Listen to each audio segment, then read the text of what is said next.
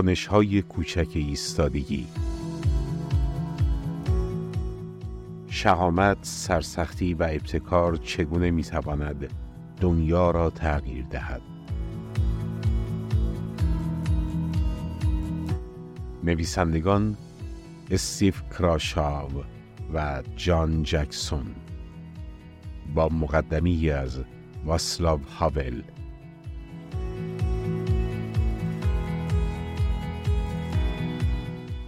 ترجمه و تهیه آموزشکده توانا. قسمت اول.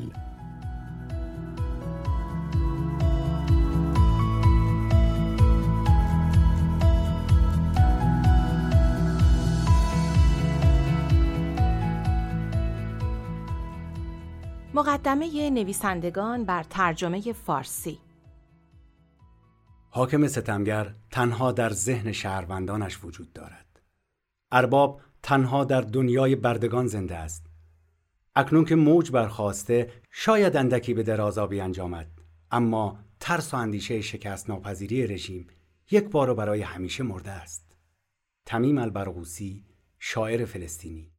افتخار بزرگی برای نویسندگان این کتابه که شاهد انتشار ترجمه فارسی اون باشن و خوانندگانی داشته باشن در کشوری که شهامت میلیون ها شهروند عادیش در تلاش برای شکست خفقان به صدر اخبار اومد و تحسین جهانیان رو برانگیخت.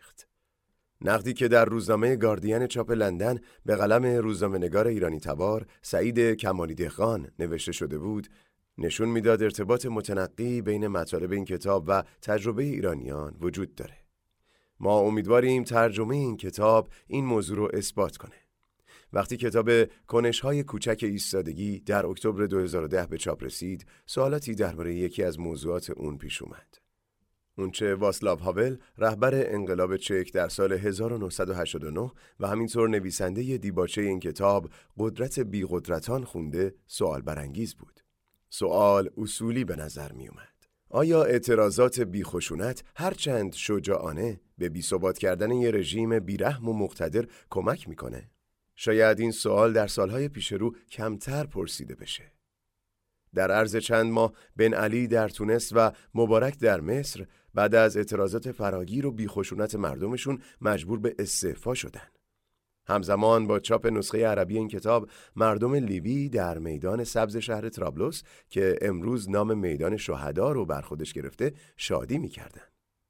برباد رفته توصیفی است که یه لیبیایی ساده از رهبر سابق این کشور در برابر دوربین های تلویزیونی کرده بود. رهبری که با بیرحمی چهل و دو سال سایه حاکمیتش رو بر لیبی تحمیل کرد. معترضان لیبیایی جان خودشون و ظرف ماهای پیش از پیروزی بارها به خطر انداختن تا کنشهای نوآورانه ای رو امتحان کنن. گرافیتی و کاریکاتور در شهر شرقی بنغازی، یک گروه موسیقی راک در مصراته که هفتمین آهنگ محبوب فیسبوک دروغ بس است رو در پناهگاه و در فاصله وصل برق میون قطعی ها ضبط کردند و همینطور کیسه های زباله موزیکال که با پخش سرود ملی قدیمی که در زمان قذافی ممنوع بود ضمن عصبانی کردن نیروهای امنیتی برای مردم روحیه بخش بودند. زمانی که این مقدمه نوشته میشه نتایج نهایی طوفان انقلابی که سراسر منطقه رو هم در نوردید همچنان مشخص نیست اما حتی در سوریه جایی که انبوه کشته شدگان رو باوره مردم همچنان به دیکتاتور میخندن یه سریال اینترنتی محبوب با نام احمق درجه یک خاطرات یک دیکتاتور کوچک یکی از ابزارهای خنده به دیکتاتور سوریه است. تا امروز می‌دونیم که شهامت چه دستاوردهایی می‌تونه داشته باشه حتی در سخت ترین شرایط. به زبان شعر لهستانی 1978 که در نتیجه این کتاب هم اومده به نظر میاد حاکمان شکست ناپذیر به پایان خط رسیدن. اونایی که از همه بیشتر میترسن. وقایع تاریخساز خاورمیانه و شمال آفریقا در سال 2011 در خلا به وجود نیومد. مطالب این کتاب به ما یادآوری می‌کنه که ارتباط جهانی بیش از اونه که بشه بی تفاوت از کنار اون گذشت. استیو کراشاو، جان جکسون، لندن، آگوست 2012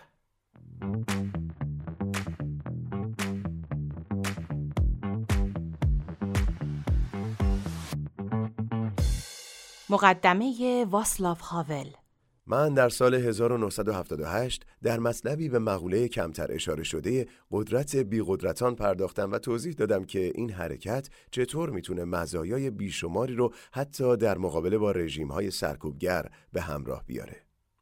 البته اگه هر کدوم از ما برای مقابله با دروغ هایی که ما رو احاطه کرده تصمیم گرفته و زندگی شخصی خودمون رو بر اساس راستی بنا کنیم. بسیاری اینطور استدلال کردند که این ساده نگری های دونکیشوت چکه که به آسیاب های بادی حمله می‌بره. از بسیاری جهات این بدبینی در اون زمان به جا بود. لئونید برژنف رهبر اتحاد شوروی که ده سال قبل از اون تانک ها رو برای پایان دادن به اصلاحات سیاسی به چکسلواکی فرستاده بود هنوز در کرملین در رأس قدرت بود. هنوز چند سالی به جنبش همبستگی کشور همسایه لهستان مونده بود. حرکتی که پیروزی های درخشانش علیه رهبران ناخواسته آرامش رو به کشورهای اروپای شرقی و میلیون ها نفری که در جستجوی دولتی واقعی بودن برگردوند. من و دوستام مدتی رو در زندان گذرونده بودیم و در طی سالهای بعد مجددا به اونجا برگشتیم. با همه اینا درست یازده سال بعد از نوشته من درباره اینکه مردم معمولی می‌تونن به زندگی بر مبنای درستی دست یابن شاهد سلسله پیروزی های درخشان مردم منطقه از جمله کشور خودم بودم طی اونچه بعدها به انقلاب مخملی شهرت پیدا کرد چک ها و اسلوواک ها خشونت مقامات رسمی رو به چالش کشیدن تا از فروپاشی سریع حکومت به ظاهر تسخیر نشدنی و سراپا دروغ در نوامبر 1989 اطمینان پیدا کنند. همه چیز در یک هفته پایان یافت. من افتخار اینو پیدا کردم که نخستین رئیس جمهور کشورم در حرکت به سوی دموکراسی باشم. امروز میلیون ها نفر در شرایطی زندگی می‌کنن که به نظر می‌رسه هیچ چیز تغییر نخواهد کرد. ولی باید بدونید که خیزش هایی که در سال 1989 در اروپای شرقی به وقوع پیوست حاصل کنش های افراد و مردم معمولی بود که با همکاری با یکدیگه تغییر رو اجتناب ناپذیر کردند. کنش های کوچک ایستادگی از کسانی ستایش می‌کنه که در جستجوی زندگی مبتنی بر راستی بوده و بر جامعه خودشون اثرگذار بودن. من در دوران زندگی خودم به کرات شاهد بودم که کنش های کوچک ایستادگی چنان اثرات بینظیری داشتن که هیچ کس اونو پیش بینی نمی کرد. کنش های کوچک ایستادگی تنها گذشته و حال و شامل نمیشه بلکه به آینده هم مربوط میشه. واسلاو هاول پراگ مارس 2010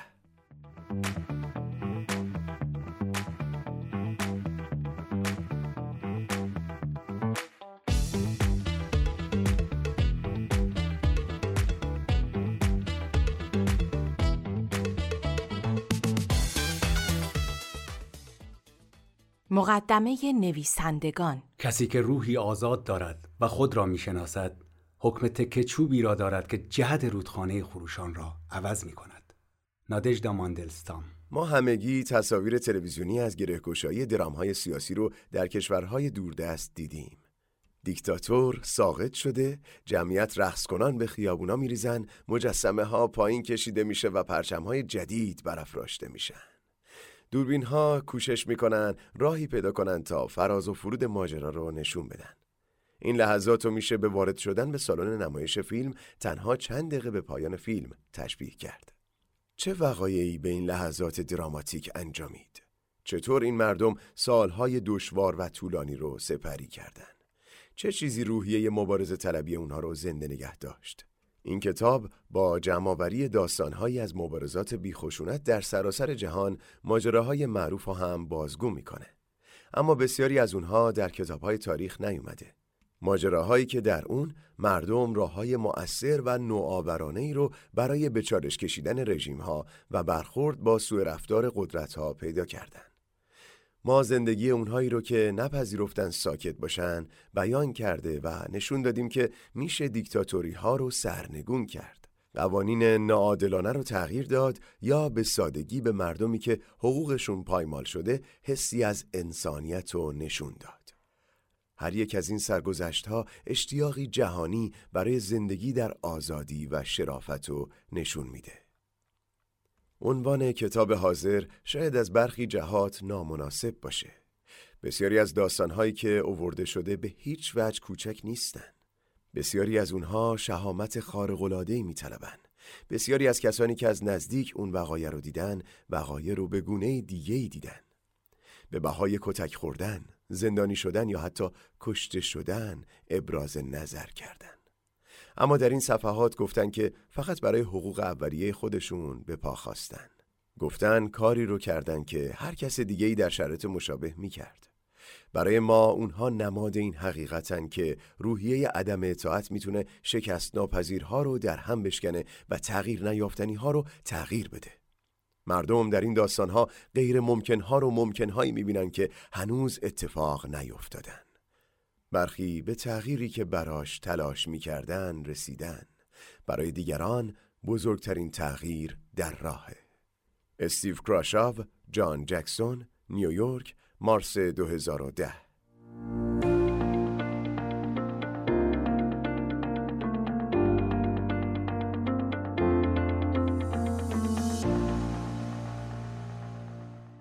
قدرت گروهی بیشمار. پسر گفت من آموختم که چگونه آب در طول سالها های سنگی را می‌شوید و می‌برد. به عبارت دیگر سختی در نهایت بازنده است. برتولد برشت. مونتی پیتون زندگی برایان. برایان شما همگی منحصر به فرد هستید. جمعیت بله ما همگی منحصر به فرد هستیم. مردی در بین جمعیت. من نیستم.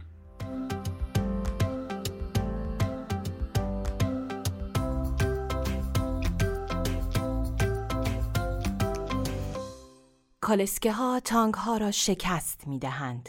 جنبش همبستگی در آگوست 1980 با اعتصاب کارگران کشتیسازی در گدانسک لهستان ظهور کرد و رژیم کمونیستی رو که از پایان جنگ جهانی دوم بر لهستان حکومت می کرد به وحشت انداخت.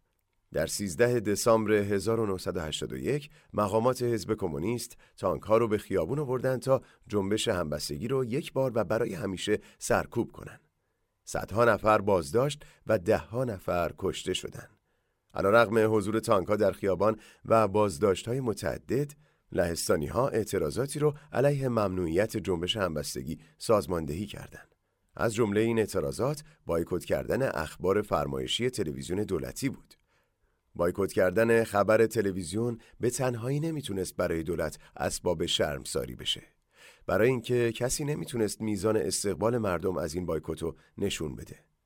مردم شهرهای کوچک راهی برای اون پیدا کردن. از پنجم فوریه 1982 هر شب ساکنین شهر سیویندیک در شرق لهستان اقدام به پیاده روی می کردن. همزمان با نیم ساعت برنامه خبر تلویزیون خیابونهای شهر مملو از مردمی بود که به پیاده روی، گفتگو و غذا خوردن مشغول بودند. بعضی تلویزیون های خاموش خودشون رو پشت پنجره رو به خیابون میذاشتن و عده دیگه یه قدم جلوتر می‌رفتن یعنی تلویزیون خودشون رو روی کالسکه یا فرغون میذاشتن و با خودشون به پیاده روی شبانه می آوردن. یکی از حامیان همبستگی بعدها نوشت اگر مقاومت توسط فعالان زیرزمینی انجام شود من و شما جزو آنها نیستیم ولی اگر همسایه شما تلویزیون خود را برای پیاده روی بیاورد احساس می کنید که شما نیز مشارکت دارید همه ی هدف دیکتاتور این است که احساس کنید منزوی هستید. سویدنیک احساس انزوار شکست و برای ما اعتماد به نفس آفرید. تاکتیک قدم زدن با تلویزیون به بقیه شهرها هم سرایت کرد و حکومت رو بیش از پیش خشمگین کرد. ولی در این حال برای مقابله با اون احساس ناتوانی می کرد. به هر صورت پیاده روی با تلویزیون جرم نبود و جزء اعمال خلاف قانون اعلام نشده بود. حکومت سرانجام عبور و مرور بین ساعت هفت تا ده شب و ممنوع کرد و اهالی سویدنیکو وادار کرد که یا اخبار ساعت هفت و توی خونه بمونن یا خطر بازداشت و حتی کشته شدن رو بپذیرن. اهالی شهر سویدنیک به جای خبر ساعت هفت و نیم پیاده روی خودشون رو همزمان با اخبار ساعت پنج ادامه دادن.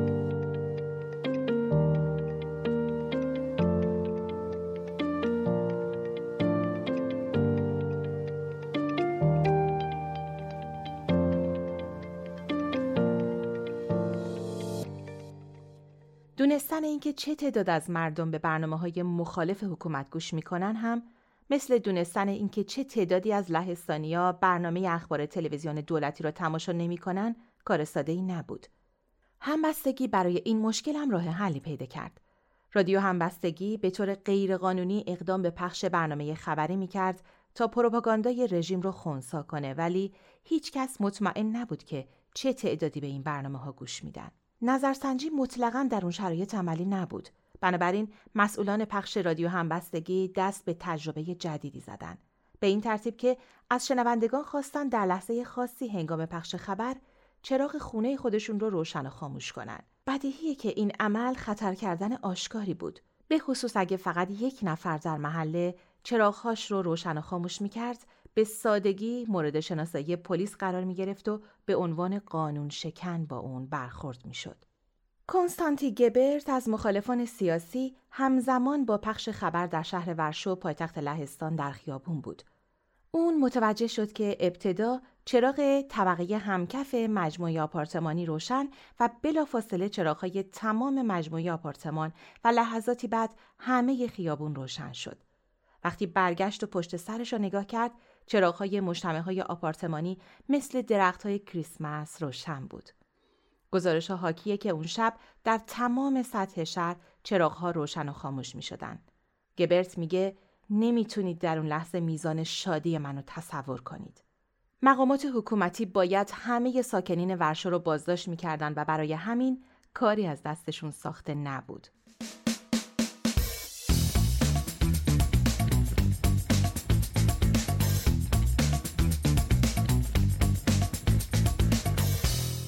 اعضای همبستگی حتی در رسمی ترین تشریفات دولتی راهی پیدا می تا رهبران منفور لهستان رو بی آبرو کنند.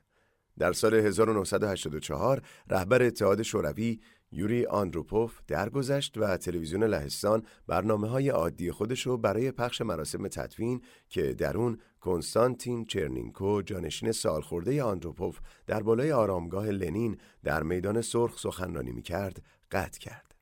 فیلم مستند کالسکه با اخبار تلویزیون ساخته گرژ گورز لینکوفسکی 2006 این رویداد رو نشون میده. پخش مراسم تدفین قطع شد و به جای صدای چرنینکو که منمن کنان می‌گفت یوری آندروپوف فرزند پرافتخار حزب کمونیست این زندگی رو ترک کرد. بینندگان لهستانی ناگهان صدای گوینده دیگری رو شنیدن که اعلام کرد اینجا رسانه تلویزیونی همبستگیه. شب بخیر خانم ها و آقایان. سپس اسامی فعالان بازداشتی و درخواستهای اپوزیسیون رو اعلام کرد. بینندگان لهستانی برخلاف مقامات دولتی به نحو زاید الوصفی از این برنامه به هیجان اومدن. پلیس مخفی هرگز نتونست اخلال کنندگان در این مراسم رو پیدا کنه. شرمساری برای حکومت و شادی برای بقیه مردم حاصل این کنش بود. کالسکه هایی که تلویزیون حمل کردن چراغایی که روشن و خاموش شدن و برنامه تدوینی که پخش اون با اخلال مواجه شد شعله های امید و در دل لهستانی ها زنده نگه داشت. با وقایع دراماتیکی که چند سال بعد رخ داد رژیم به ظاهر مستحکم طی چند سال فرو ریخت.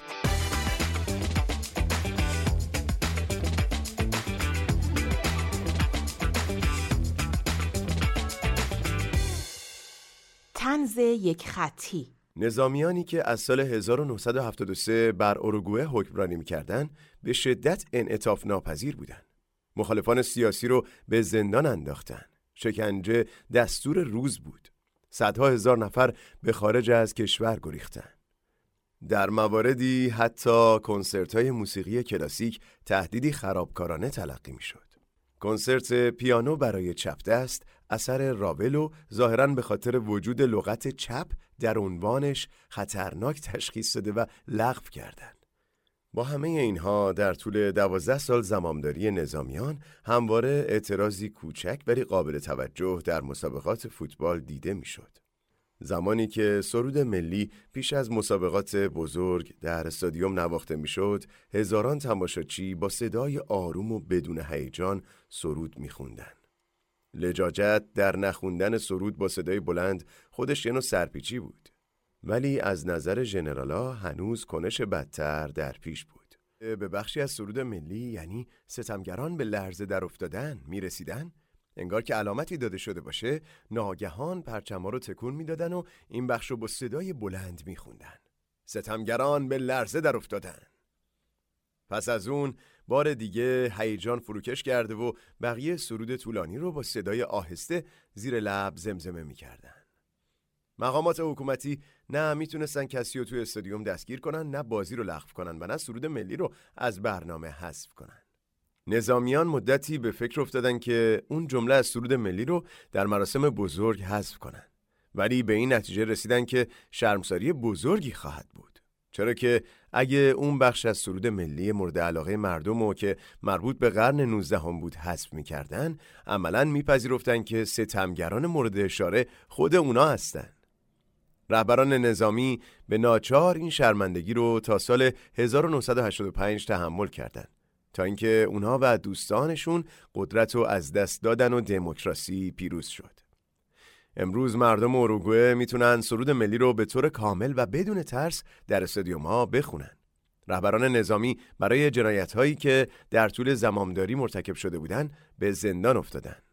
ستمگران سابق به لرزه در افتادن.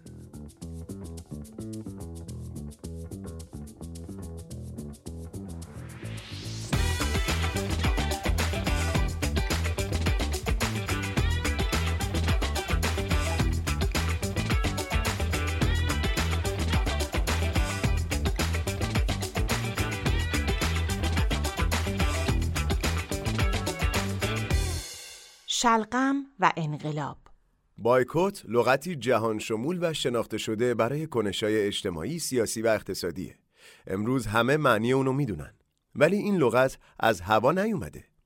روزگاری شخصی به نام کاپیتان کانینگهام بایکوت مباشر منفور زمیندار بزرگ انگلیسی لورد ارنی در ایالت مایو واقع در غرب ایرلند و منطقه تحت حکمرانی انگلیس بود در 23 سپتامبر 1880 مستخدمان کاپیتان بایکوت در یک حرکت ناگهانی در اعتراض به اجاره بها و تخلیه های غیرعادلانه دست از کار کشیدن. بایکوت و خانواده مجبور شدن خودشون گاواشون رو بدوشن. اسبار و نل و زمینای خودشون رو کش کنن. مغازه‌دارا از فروش جنس به اونا خودداری می‌کردن. اداره پست تحویل نامه های اونها رو متوقف کرد. حامیان او رو ترس فرا گرفته بود و بایکوت منزوی شده و ناتوانتر از اون بود که تلافی کنه. در لندن سرمقاله تایمز گلمند بود که تا کنون هرگز در جامعه‌ای که تظاهر به مدنیت و قانون مداری می‌کنه چنین تصویری از پیروزی آنارشیسم داده نشده. جیمز ردپت یکی از سازمان دهندگان این کنش معتقد بود که نمیشه لغتی رو یافت که میزان موفقیت این ترد کردن رو نشون بده و تصمیم گرفت که سعی خودش رو برای یافتن چنین لغتی بکنه. اون در جای دیگری از کتاب خاطرات خودش گفته های درباره ایرلند می نویسه نظر کشیش دوست داشتنی جان اومالی را پرسیدم. اومالی سرش را پایین انداخت و با دستی به پیشانی زد و گفت چطور است او را بایکوت کنیم؟ جویس مارلو در کتاب بایکوت و ایرلندی ها توضیح میده که چگونه داوطلبان انگلیسی همراه با هزاران سرباز برای حفاظت و همکاری با او به ایرلند اومدن. اونا با خودشون چهارده گالون ویسکی، سی پوند تنباکو و چهار آژیر اعلام خطر مه گرفتگی آوردن. بعد از چند هفته جمعآوری شلغم توی بارون سرانجام اونا هم بایکوت رو رها کردن بایکوت به انگلستان گریخت و هرگز باز نگشت. ایرلند طی سالهای بعد استقلال خودش رو به دست آورد. به این ترتیب نام یک مباشر گمنام در ایرلند غربی وارد فرهنگ لغات در همه کشورهای جهان شد. رژیم ژنرال آگوستو پینوشه در شیلی از بایکوت سیب و شراب توسط کسانی که به کودتای 1973 شیلی معترض بودند آسیب دید. لهستانی ها در اعتراض به رژیم کمونیستی اخبار تلویزیون رو بایکوت کردن و همونطور که قبلا اشاره شد تلویزیون های خودشون رو با کالسکه به خیابون آوردن لغت بایکوت به فرهنگ لغات زبانهای دیگه هم وارد شد و همه اینها به دلیل بروز مشکلات محلی در برداشت شلغم در سال 1880 در ایرلند بود.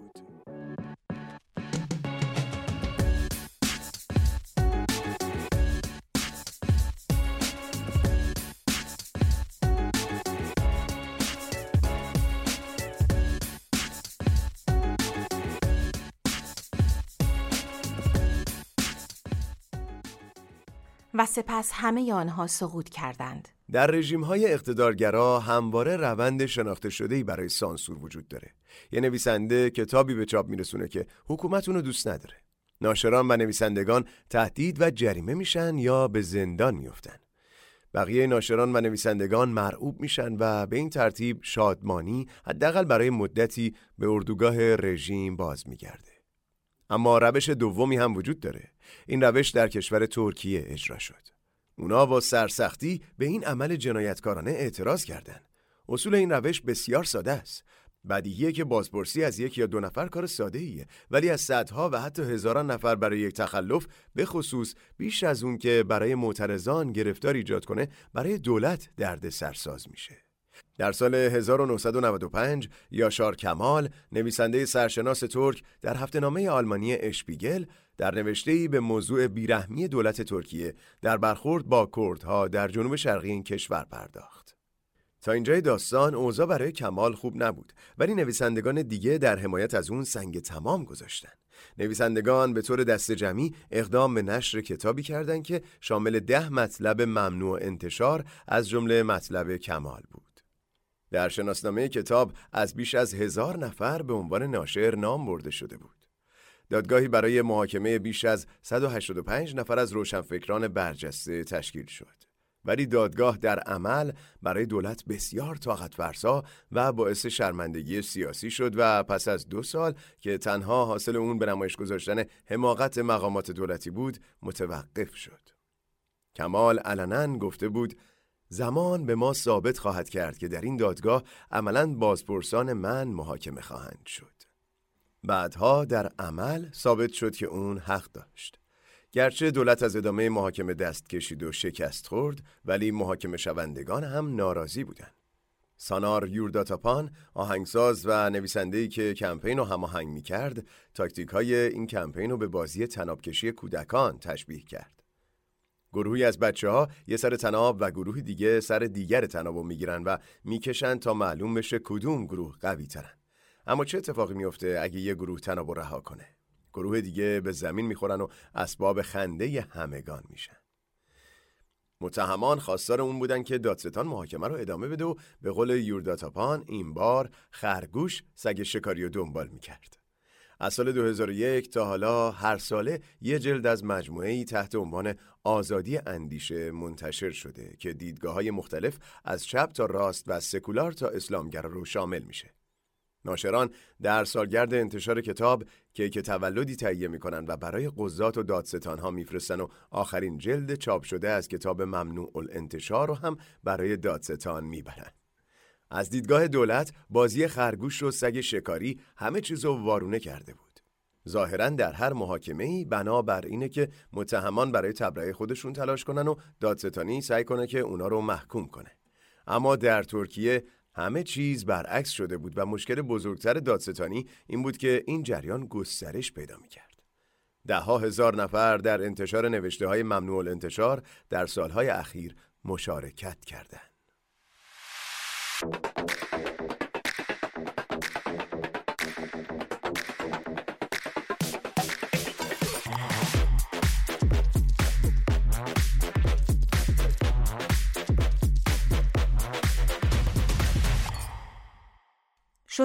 در مکان عمومی به نظر نمی‌رسه که شستشو در مکان عمومی بتونه رئیس جمهوری رو که معروف به انعطاف ناپذیری، فساد و بیرحمیه از کار برکنار کنه. اما مشارکت عمده مردم در مراسم شستشوی پرچم عنصری کلیدی در برکناری آلبرتو فوجیموری رئیس جمهور پرو بود. فردی که دو دهه در قدرت بود.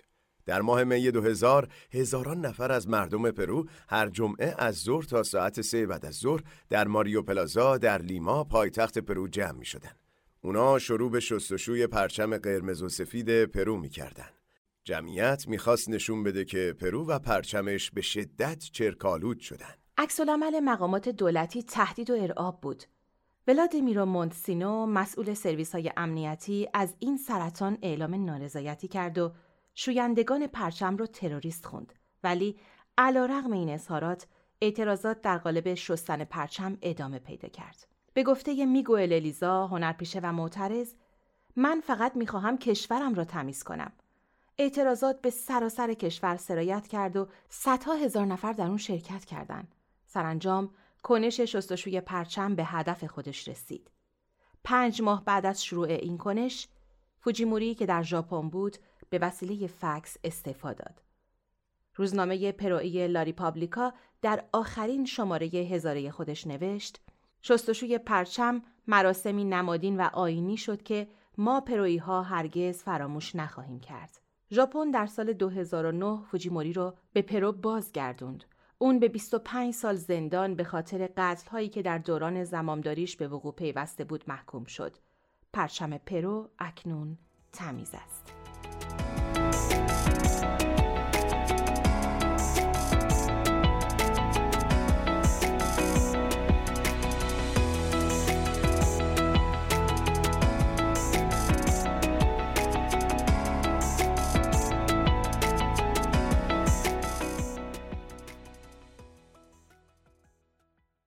شرارت هدفدار.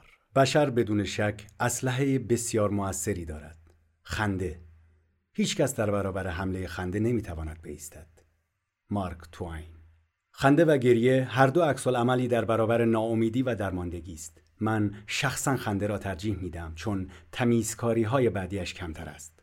کورت ونگوت پیتزا با کیفیت رنگ عالی.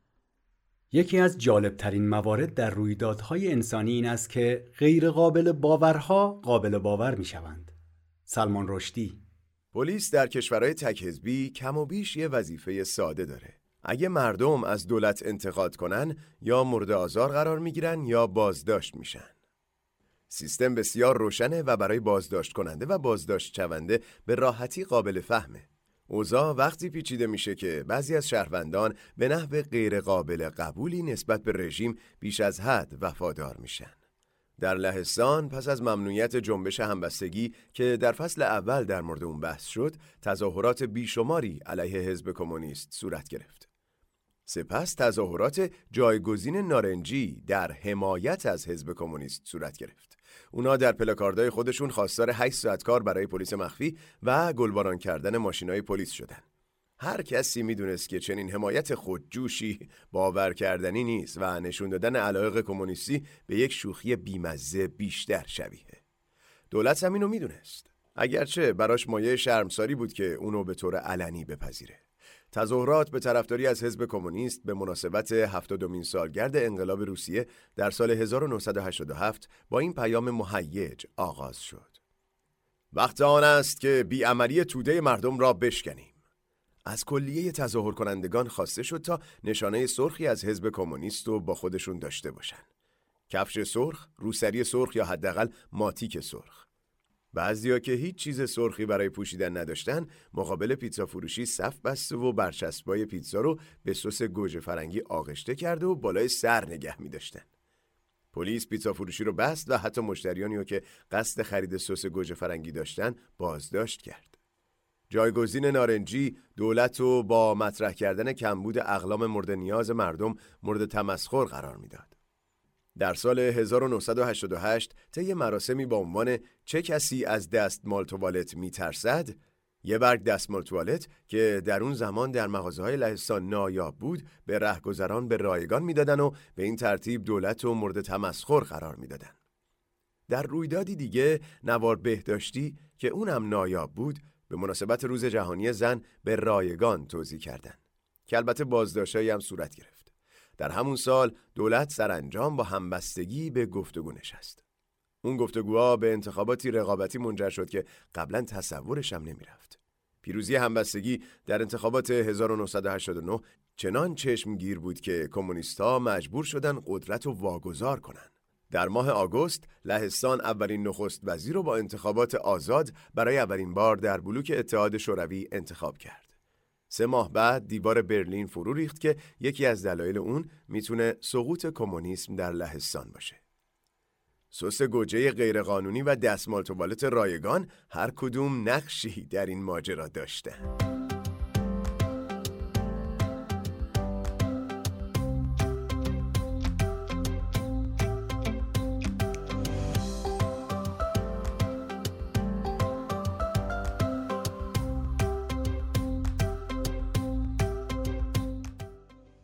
شما کدام طرفی هستید؟ در سال 1984 در شهر آکسفورد و بقیه شهرهای دانشگاهی بر روی دستگاه های خودپرداز بانک بارکلیز دانشجویان با اسپری روی یکی سیاهان و دیگری فقط سفید پوستان نوشتن. این نوشته های غیرعادی البته هیچ چیز رو تغییر نداد. سیاه پوستان می‌تونستن از خودپرداز سفیدها و سفیدها از خودپرداز سیاهان استفاده کنند. این برچسبای سفید و سیاه بر دستگاه خودپرداز برای بسیاری از مشتریان باعث ناراحتی شد. اتفاقا خواسته کسانی که این عمل رو انجام داده بودند ناراحت شدن و فکر کردن درباره اون بود. کسانی که در صف خودپردازها ایستاده بودند نسبت به بانک بارکلیز و همکاریش با آفریقای جنوبی و رژیم آپارتاید احساس خوبی نداشتند. کشوری که تابلوهای فقط سفید پوستان و سیاهان دستور روز اون بود. تعداد کمی از فارغ و تحصیلان برای استخدام به بارکلیز مراجعه می‌کردند چون نمی‌خواستند در صفبندی سیاه و سفید که بارکلیز نماینده اون بود باشند. میزان سود بارکلیز از حسابهای بانکی دانشجویان در انگلستان از 27 درصد به 15 درصد سقوط کرد. در سال 1986 بارکلیز شکست رو در برابر اسپری کنندگان و همپیمانان اونها پذیرفت. خروج بارکلیز از آفریقای جنوبی از جمله پر سر و صدا ترین تحریم ها علیه آفریقای جنوبی بود که رژیم آپارتاید بر اثر اون متحمل خسارات زیادی شد. نلسون ماندلا که برای مخالفت با سیاست های نجات پرستانه آفریقای جنوبی حبس ابد گرفته بود، در سال 1990 بعد از 27 سال آزاد شد. در سال 1994 انتخابات آزاد برگزار شد. رنگ نوشته های علیه بارکلیز از خود پردازها پاک شد و در سال 2005 مجددا به آفریقای جنوبی بازگشت.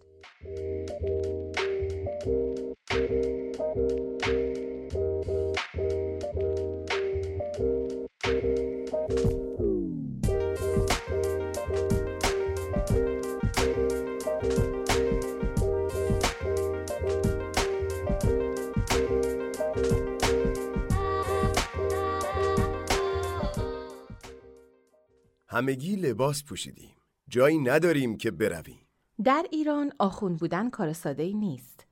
اونا مردان خدا هستن که از انقلاب 1979 و سقوط شاه ده ها ساله که بر این کشور حکمرانی می‌کنن اما به نظر می‌رسه نمی‌تونن یک تاکسی بگیرن.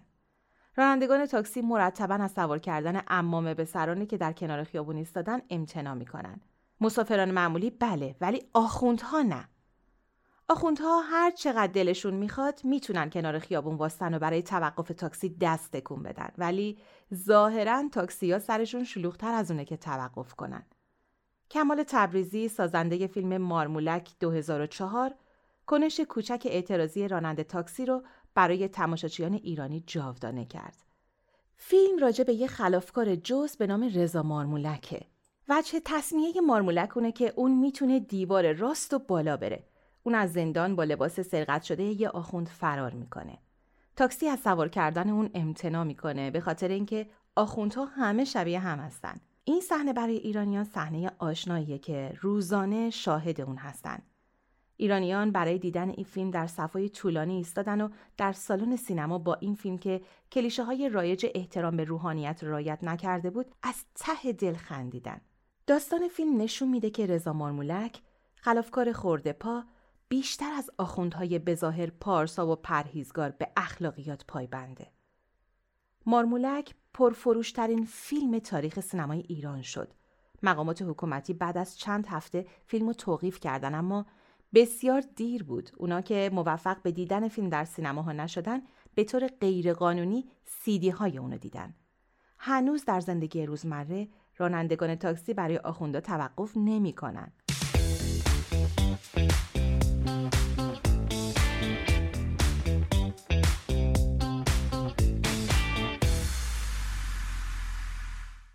زنان در ایران از ورود به مسابقات فوتبال من شدن. قانونی که ظاهرا قصد داره اونا رو از خشونت‌های جسمی و لفظی هواداران ورزش مردانه حفظ کنه. در اعتراض به این عمل زنان بعضی اوقات سعی می‌کنن علیرغم خطر بازداشت به این مسابقات برن. سوال کردن درباره این ممنوعیت هم مجاز نیست اما جعفر پناهی فیلمسازی که تاکنون جوایز متعددی گرفته و چندین بار هم به خاطر انتقاد از حاکمیت بازداشت شده تصمیم گرفت به نحوی این موضوع رو مطرح کنه. پناهی با الهام از یک رویداد واقعی که طی اون شش زن در جریان ورود به مسابقه فوتبال ایران و بحرین در سال 2005 بازداشت شدن تصمیم گرفت فیلمی کمدی بسازه.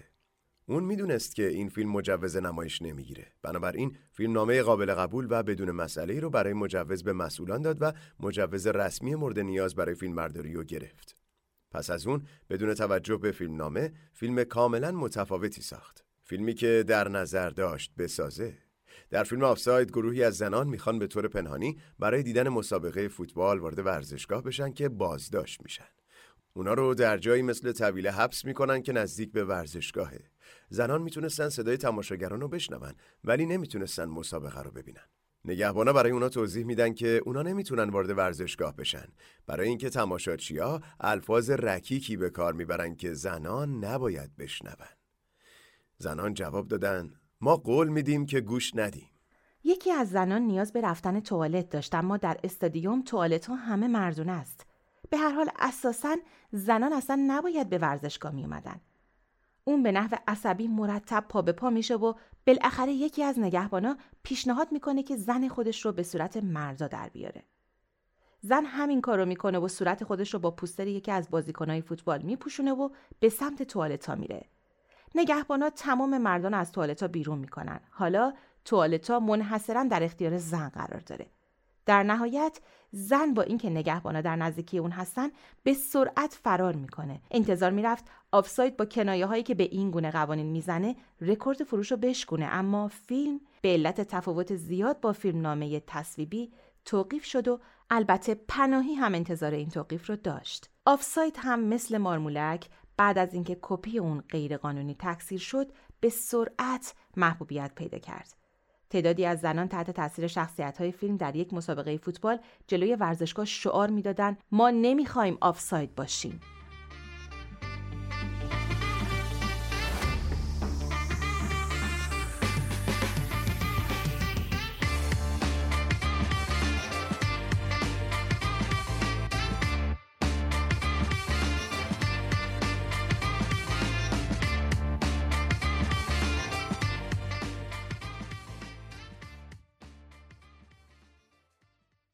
سگها و دیکتاتورها در سپتامبر 2007 ده ها هزار نفر به خیابونا ریختند تا به بیقانونی های رژیم نظامی برمه اعتراض کنند. افزایش ناگهانی قیمت سوخت باعث جرقه اعتراضات شد اما خواسته ها به سرعت گسترده تر شد و مردم خواستار رعایت حقوق اولیه خودشون و آزادی شدند. ارتش اقدام به ضرب و شتم، بازداشت و کشتار معترضان کرد. بنا به گزارش های سازمان ملل حداقل 31 نفر کشته شدند. نظامی ها مرتب در خیابون گشت می زدن و بنابراین هر گونه کنشی در خیابون به شدت خطرناک بود. برمی های راهی برای دور زدن این مشکل پیدا کردن و از سگ های ولگرد برای اعتراض استفاده کردن. در فرهنگ برمئی سگ موجود پستی محسوب میشه و بر این باور هستن که کسانی که در زندگی گذشتهشون اعمال خوبی انجام ندادن در تولد دوباره سگ به دنیا میان. در برمه اگه بخواید به کسی دشنام خیلی بدی بدید اگه اونو سگ بنامید به خطا نرفتید. در رانگون و سایر شهرها سگای ولگرد شاید به امید شانس بهتری در زندگی دوبارهشون با تصویر تانشو و سایر رهبران نظامی برگردنشون در اطراف شهر میچرخیدن. در سطح شهر نظامیان سگای ولگرد رو تعقیب می‌کردند تا ژنرال ها رو نجات بدن. تلاشی بیهوده و عملی خفتبار که باعث تفریح ساکنان شهر می‌شد. یه روزنامه تایلندی که در کشور همسایه منتشر میشه از قول یکی از ساکنان نقل می‌کنه نمیشه اونا رو بازداشت کرد. خیلی خوب فرار می‌کنن.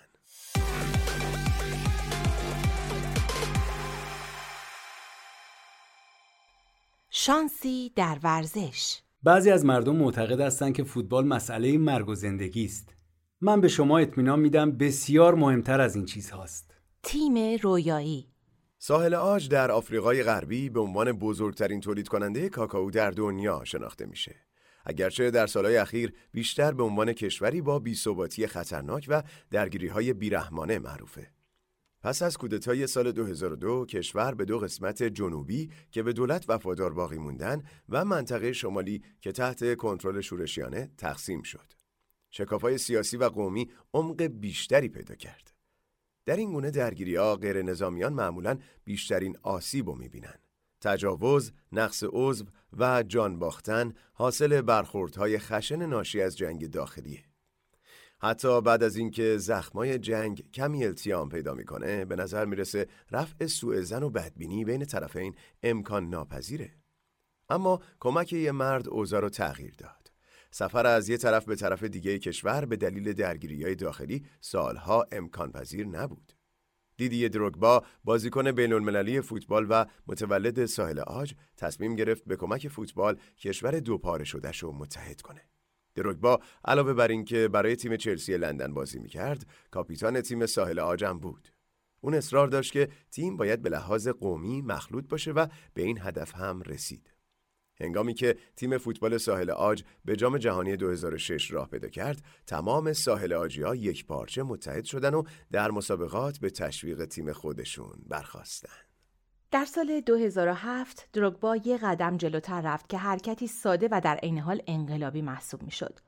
اون اعلام کرد مسابقات فوتبال جام ملت‌های آفریقا در شهر بوکه برگزار میشه. این شهر پایتخت شورشیان در شمال و علیرغم معاهده صلح در سال 2007 ورود نیروهای دولتی به اون ممنوع بود. دروگبا می‌گفت سوم ژوئن روزی به یاد خواهد بود. روز پیروزی فوتبال و روز پیروزی برای مردم ساحل آج و به زبان ساده تر روز صلح خواهد بود. مردمی که برای پنج سال نتونسته بودن اختلافات خودشون رو حل کنن در بوکه برای تماشای بازی فوتبال جمع شدن. 25 هزار نفر برای تماشای مسابقه بین ساحل آج و ماداگاسکار رفتن. بازی پنج بر صفر به نفع ساحل آج پایان یافت. گل آخر رو خود دروگبا در دقایق آخر زد و بازی رو پایان داد. انفجاری از جشن و شادمانی در پی اومد. پیروزی ملی فقط برای گلهای زده شده نبود. آستین میریل که اون روز در ورزشگاه حضور داشت بعدها نوشت لازم نیست نگاه بسیار عمیقی داشته باشید تا متوجه بشید که در اون روز رویداد بسیار مهمتری از یک مسابقه فوتبال در جریان بود. در اون روز یک بازی زیبا کشور را متحد کرده بود. کریستوف دیکت یکی از مقامات فدراسیون فوتبال عکس عمل خودش در اون روز رو اینطور توضیح میده. من موهای تنم سیخ شده بود. همسرم گریه می‌کرد. مردم در تلویزیون گریه می‌کردن. اون میگه ما ساحل آجی ها دو مل چرکینی داشتیم. نوعی مریضی. هیچ چاره ای نداشتیم جز اینکه به اون نیشتر بزنیم تا بهتر بشیم. هیچ کس دیگه ای نمی‌تونست این کارو بکنه به جز دروگبا. تیتر یک روزنامه ساحل آج بعد از مسابقه این بود. پنج گل پنج سال جنگ را پاک کرد. تحقیر امپراتوری در فیلم بالیوودی سرزمین مالیات 2001 یک دهکده هندی در اوج اقتدار امپراتوری بریتانیا در قرن 19 هم انگلیسی ها رو در بازی کریکت به مبارزه میطلبه. شرط بندی بازی به این صورته که اگه هندیا بازی رو ببازن باید مالیات بیشتری بپردازن ولی اگه بازی رو ببرن اصلا مالیات نپردازن. فیلم که کاندیدای اسکار شد پر از هیجان و تعلیقه. آینده که دهکده به نتیجه این بازی بستگی داره. مردم دهکده در آخر بازی می‌برن البته داستان فیلم خیالیه اما حدود 90 سال پیش داستان ورزشی متفاوتی البته این بار واقعی به شدت نظر مردم هند رو جلب کرده بود در سال 1911 تیم فوتبال موهانلاگان گروه شیرین در مقابل تیم‌های انگلیسی پیروزی به دست آورد و این پیروزی تمایلات استقلال طلبانه مردم هند رو به شدت شعله ور کرد. زمانی که تیم موهانلاگان به فینال رسید و تیم مقابلش تیم هنگ یورکشایر شرقی بود که تیم برتر لیگ فوتبال انگلیس در هند محسوب می‌شد ده ها هزار نفر از مردم هند برای تماشای مسابقه تاریخی فوتبال در 21 جولای 1911 به محل برگزاری مسابقه رفتند. ورزشگاه جایگاه های مناسب نداشت و تماشاچیانی که پشت جمعیت بودند به سختی می‌تونستن زمین بازی رو ببینن. اون دسته از تماشاچیان که جای مناسبی داشتن نتیجه رو به وسیله موشک کاغذی به تماشاچیان پشت سر خودشون اطلاع می‌دادن. بازیکنای هندی با پای برهنه در برابر انگلیسیا که کفشای فوتبال پوشیده بودن ظاهر شدن. هندیا که یه گل عقب بودن در پنج دقیقه آخر دو گل زدن. پیروزی دو بر یک تیم مستعمره شده ها در برابر استعمارگران موجی از شادی و نشاط با خودش آورد. وقتی سوت پایان مسابقه زده شد تماشاچیان پیراهن کلاه دستمال و چترای خودشونو به هوا پرتاب کردند جیغ و فریاد همه جا رو فرا گرفت و مردم به رقص و شادمانی پرداختن. این پیروزی فقط یه پیروزی ورزشی نبود. روزنامه کلکته نایاک نوشت هر هندی سرشار از لذت و افتخار میشه وقتی می‌بینه بنگالی های برنجخار و مبتلا به مالاریا با پای برهنه بر انگلیسی های گوشتخار هرکول مانند و چکمه به پا در ورزشی که ورزش ملی اوناست پیروز شدن. بخشی از تصمیم بعدی انگلیس انتقال پایتخت سلطنتی از کلکته به دهلی به خاطر جلوگیری از تحقیر در بنگال بود. جایی که تمایلات طرفداری از استقلال و فوتبال به هم آمیخته بود. شاعر هندی آچینتیا کومار سنگوپتا نوشت موهان لاگان یه تیم فوتبال نیست. کشوری زیر ستمه که در گرد و خاک میغلطه و اکنون کم کم سرشو بیرون میاره. یه مسابقه فوتبال یه امپراتوری رو جابجا جا کرد. صلح یک مبارز. هیچ ویتکونگی منو کاکاسیا خطاب نمی‌کنه. جمله کوتاهی که محمد علی کلی در سال 1966 به زبون آورد و به خوبی در چارچوب قابلیت‌های اون به عنوان یه قهرمان میگنجه. به سرعت درک میشه. دقتی به برندگی تیغ داره. گفتن شهامت می‌خواد و قدرت ضربه اون بزرگه. اینکه آمریکا درگیر جنگی طولانی در کشوری دوردست یعنی ویتنام بود معترضان هم در داخل درگیر مبارزه بیخشونتی بودند که هدف اون ویران کردن بنیادهای تبعیض نژادی بود که نوعی آپارتاید آمریکایی محسوب می‌شد تک جمله علی تناقض جنگیدن برای آزادی در خارج از مرزها و سرکوب و ضرب و جرح کسانی که به دنبال حقوق اولیه خودشون در داخل کشور بودن به نمایش گذاشت. علی 25 ساله قهرمان سنگین وزن بکس جهان شخصیتی بسیار جنجالی بود. سخنرانی قوی بود و می‌دونست که حرفش به گوش دنیا می‌رسه.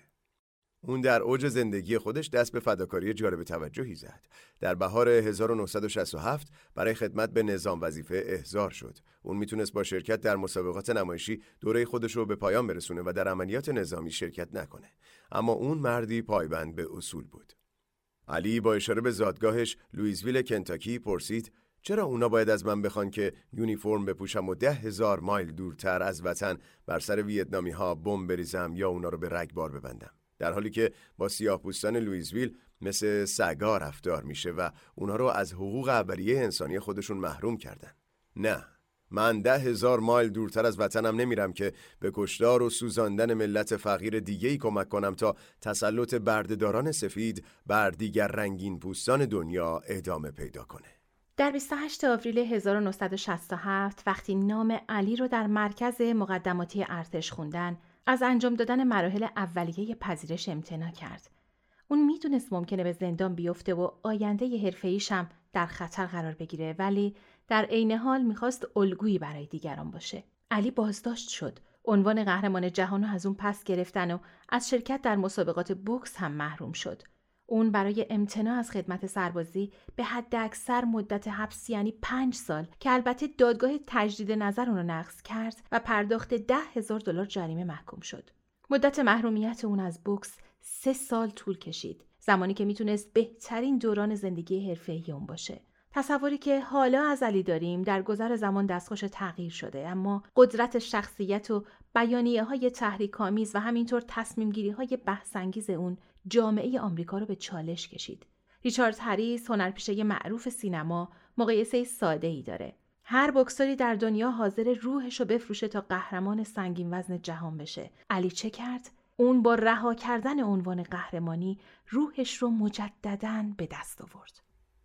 ضربه متقابل من همیشه از ایده دموکراسی و جامعه آزاد که در آن مردم زندگی هماهنگ و فرصتهای یکسان داشته باشند تقدیر کردم. ایده ای که امیدوارم زنده باشم تا تحقق آن را ببینم اما در اینجا به خدای خود می‌گویم که اگر لازم باشد حاضرم برای تحقق آن نیز بمیرم.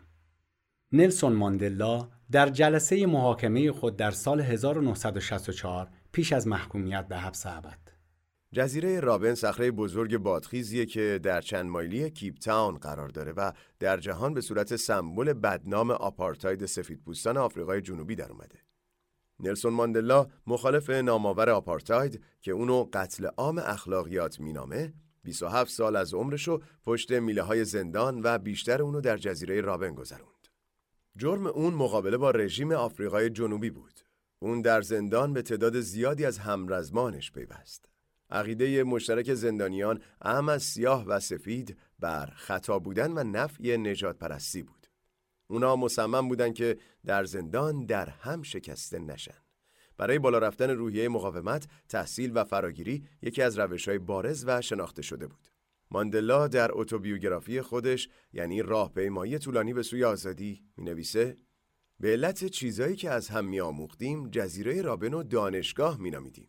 زندانیان سلاح دیگهی برای مقابله با کوشش هایی که برای شکستن اونها می‌شد پیدا کردند. سازماندهی تیم‌های فوتبال اولین بار زندانیان در سال 1964 یعنی همون سالی که ماندلای 64 ساله به زندان اومد از مقامات زندان خواستن که به اونها اجازه بازی فوتبال داده بشه. برخورد اولیه مقامات زندان اهانت آمیز بود. چاکر و ماروین کلوز در کتاب بیشتر از یک بازی بود می نویسن رئیس زندان مرتبا کسانی که درخواست بازی فوتبال می‌دادند با قطع سهمیه غذا تنبیه می‌کرد. با همه اینها زندانیان از درخواست خودشون عقب نشینی نمی‌کردند. مبارزه کوچک برای کسب اجازه بازی فوتبال به صورت مدل کوچکی از مبارزه بسیار بزرگتری در اومد که برای کرامت و حقوق انسانی در سرزمین آفریقای جنوبی جریان داشت. هدف مشترک یعنی اجازه گرفتن برای بازی فوتبال گروه های سیاسی رقیب رو با هم متحد کرد و به همه یادآوری کرد که دستاورد این مبارزه به مراتب فراتر از زمین بازی رفته. مقامات زندان به امتناع خودشون از دادن اجازه ادامه می‌دادن و زندانیان هم برخواسته خودشون پافشاری می‌کردن. اونا هفته های پی در پی درباره اینکه چطور بازی رو سازماندهی کنن بحث می‌کردن. البته به اونا اجازه بازی داده نمی‌شد. بالاخره در سال 1966 موقعیتی پیش اومد و پنجره گشوده شد. زندانیان به اعضای کمیته بین المللی صلیب سرخ که از خارج برای بازدید وضعیت زندانیان اومده بودند شکایت کردند. پس از سه سال امتناع و تنبیه مقامات زندان سرانجام در دسامبر 1967 امتیاز کوچیکی دادند. اونا موافقت کردند که زندانیان فقط هفته یک بار فوتبال بازی کنند. سهمیه غذای اندک و کار سخت در معادن سنگ جزیره باعث شده بود که خیلی از اونها به سختی قدرت کافی برای بازی کردن داشته باشن. امکانات اونها هم اندک بود به طوری که مجبور بودن با پای برهنه بازی کنن اما اونها کمبود امکانات رو با گذاشتن انرژی زیاد و مهارت در سازماندهی جبران کردند. اتحادیه فوتبالی به نام ماکانا رو تشکیل دادن که شامل هشت باشگاه می‌شد. ماکانا نام مبارزی بود که 150 سال قبل در سال 1819 توسط انگلیسی ها به جزیره رابن تبعید شده بود. مسئولان اتحادیه انتخاب شدن و اعضای اون اساسنامه اون رو تنظیم کردند. کمیته اعتراض و تخلفات تشکیل دادند که در اون بر رعایت حقوق اعضا و تقاضای تجدید نظر در تمام مراحل تصریح شد. سازماندهی فوتبال برای اونها تمرینی بود برای روزی که در اون زمان برای اونها قابل تصور نبود. روزی که حکومتی دموکراتیک در آفریقای جنوبی شکل بگیره. مقایسه روش های دموکراتیکی که اونها برای اداره تیم های فوتبال به کار گرفته بودند با سیستم بیقانون آپارتاید که اونها رو پشت میله های زندان میانداخت آگاهانه و قابل توجه بود. حفظ هویت شخصی هم مسئله بسیار مهمی بود. زندانبانها در رابن زندانیا رو با شماره یا با القاب تحقیرآمیز خطاب می‌کردند. در حالی که مکاتبات مربوط به فوتبال زندانیان نشون میده که همیشه لفظ آقا به کار می‌رفت و برای ارتباط آدرس پستی یعنی مجتمع سلول ها و شماره سلول رو قید می‌کردن. ضمن اینکه در پایان هر نامه عبارت با احترام قید می‌شد.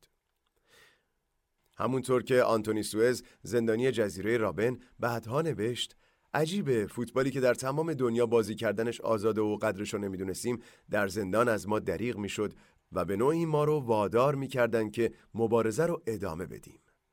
نلسون ماندلا نامآورترین زندانی سیاسی دنیا سرانجام در فوریه 1990 از زندان آزاد شد. چهار سال بعد در 27 آوریل 1994 میلیون ها نفر صبورانه در صف ایستادند تا برای اولین بار در انتخابات آزاد و تاریخی آفریقای جنوبی که سیاهان برای نخستین بار در اون حق رأی داشتن رأی بدن. کنگره ملی آفریقای جنوبی که قبلا اجازه فعالیت نداشت با اکثریت چشمگیری در انتخابات برنده شد و ماندلا به عنوان رئیس جمهور انتخاب شد. روز 27 آوریل تعطیل عمومی اعلام شد و اون رو روز آزادی نامیدن. آفریقای جنوبی حتی بعد از انتخابات 1994 ثبات سیاسی نداشت. سفید پوستان تندرو و به خصوص اونها که هنوز در نیروهای امنیتی بودند از پذیرش پایان یافتن دوره آپارتاید امتناع می‌کردند و آماده به کارگیری خشونت برای برگردوندن مسیر تاریخ بودند. ماندلا بر این باور بود که ورزش می‌تونه این خشونت جوشان رو خونسا کنه. ورزش از جمله ورزش هایی که بایکوت شده بودند در خاتمه دادن به آپارتاید بسیار مؤثر بود و اکنون ماندلا می‌خواست با کمک گرفتن از ورزش صلح رو هم به جامعه بیاره. بسیاری از مردم آفریقای جنوبی ورزش راگبی رو ورزش سفیدپوستان و سرکوبگران میشناختند. آپارتاید در لباس ورزشی. ماندلا مصمم بود که این پیشفرض رو تغییر بده. قبل از مسابقات جهانی راگبی که در سال 1995 برای نخستین بار در آفریقای جنوبی برگزار می‌شد، ماندلا استراتژی دوگانه ای در پیش گرفت. اون تیم راگبی آفریقای جنوبی اسپرینگ باکس و طرفداران سفیدش رو مورد تفقد قرار داد و در حرکتی تاریخی دست به جلب نظر اونها زد.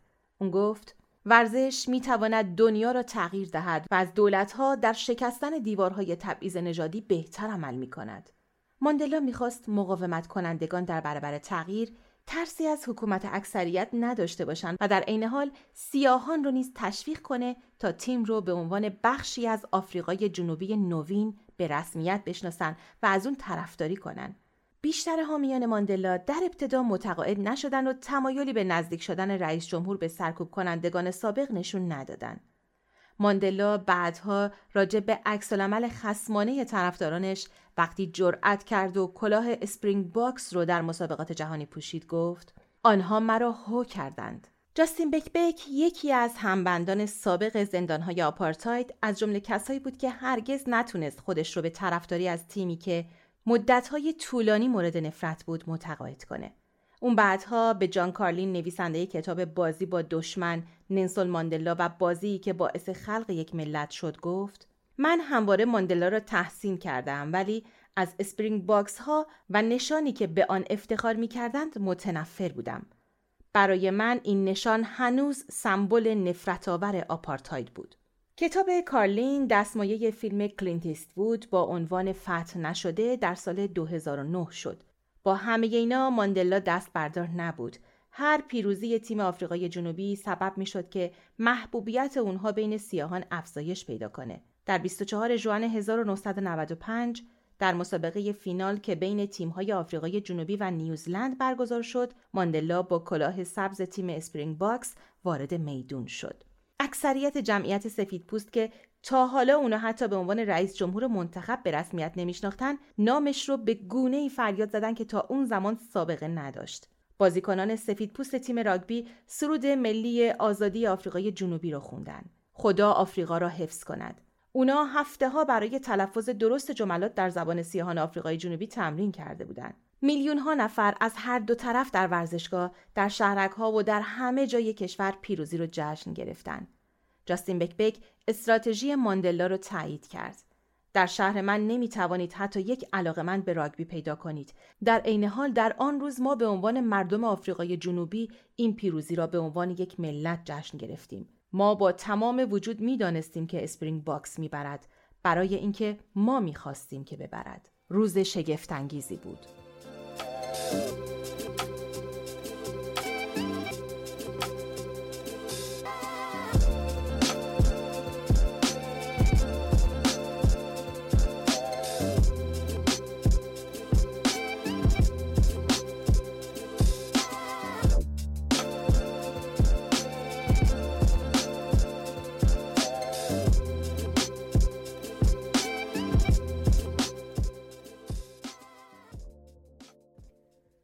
دور زدن سانسور. شما می توانید خواننده را در قفس بیاندازید ولی آواز را نمی توانید. هری بالافونته. پیام های پنهان. در میان آزادی هایی که بشر برای ارتقای زندگی خود جستجو می کند آزادی از ترس تنها آزادی است که همه اهداف دیگر را برآورده می کند. آنگ سان سوچی بیرحمی حکومت نظامی برمه پس از قتل عام صدها نفر از دموکراسی خواهان در تظاهرات مسالمت آمیز در سال 1988 تیتر اول روزنامه های جهان شد. در سال 1990 حزب مخالف به رهبری آنگ سان سوچی برنده قاطع انتخابات شد. ژنرال ها این پیروزی رو نادیده گرفته و کسانی رو که شهامت اعتراض داشتن به زندان انداخته شکنجه کرده و حتی به قتل رسوندن. آنگسان سوچی تحت حبس خانگی قرار گرفت و برافراشتن عکس اون در اماکن عمومی و خصوصی به بازداشت منجر می شد. در این شرایط اتفاقی افتاد که نگرانی دولت و سبب شد. دولت اقدام به طراحی و نشر اسکناس تازه کرده بود و از بدشانسی نظامیان طراح اسکناس از طرفداران سیاسی آنگسان سوچی بود و در این مأموریت فرصتی برای یک کنش سیاسی پیدا کرد. اسکناس قرار بود منقش به تصویری از پدر درگذشته آنگسان سوچی ژنرال آنگسان باشه. ژنرال بنیانگذار ارتش برمه بود و به خاطر نقش مهمی که در استقلال برمه از انگلستان داشت به شدت مورد احترام مردم برمه بود. طراح تصویر ژنرال رو حک کرد. ولی ضمن کشیدن تغییراتی در صورت و فک ژنرال داد و همینطور چشمان، دهان و بینی او رو ظریفتر کشید. این تغییرات به ظاهر نامحسوس آشوبی به پا کرد. صورت پدر به طرز ظریفی به صورت دختر شبیه شده بود. سانسورچیان که متوجه شباهت تصویر پدر به دختر نشدن طرح و تایید کردند. اسکناس چاپ شده و به جریان افتاد. در هفته ها و ماهای آینده مردم در قهوه خانه ها و عبادتگاه ها درباره اون صحبت می‌کردن و به بررسی اسکناس جدید با پورتری بانو آنگونه که هموطنانش او را خطاب می‌کردن مشغول بودند. این کنش تنها به تصویر اصلی محدود نبود. طرح زمینه اصلی گلدار و شامل چهار دایره مرکب از هشت گلبرگ بود. تکرار چهار بار عدد هشت بازتاب هشت هشت هشت و هشت یعنی تاریخ قیام مردم برمه بود. بعضیا بر این باور بودن که بیش از یازده پیام پنهان در طراحی اسکناس وجود داره ولی همگی بر یک نکته توافق داشتن که تصویر آنگسان سوچی به معنای لغوی نام اون یعنی مجموعه درخشان از پیروزی های کوچک مشخص ترین اونهاست. مردم اسکناس ها رو با افتخار نگه می داشتن. اما جنرال ها نه تنها احساس افتخار نمی کردن بلکه اسکناس یکیاتی واحد پول برمه رو غیر قانونی شناخته و از گردش خارج کردن. اون دست از مردم که هنوز اونو نگه داشتن در حکم گنجینه ای از اون مراقبت می‌کنن. امروز این اسکناس به اسکناس دموکراسی معروفه.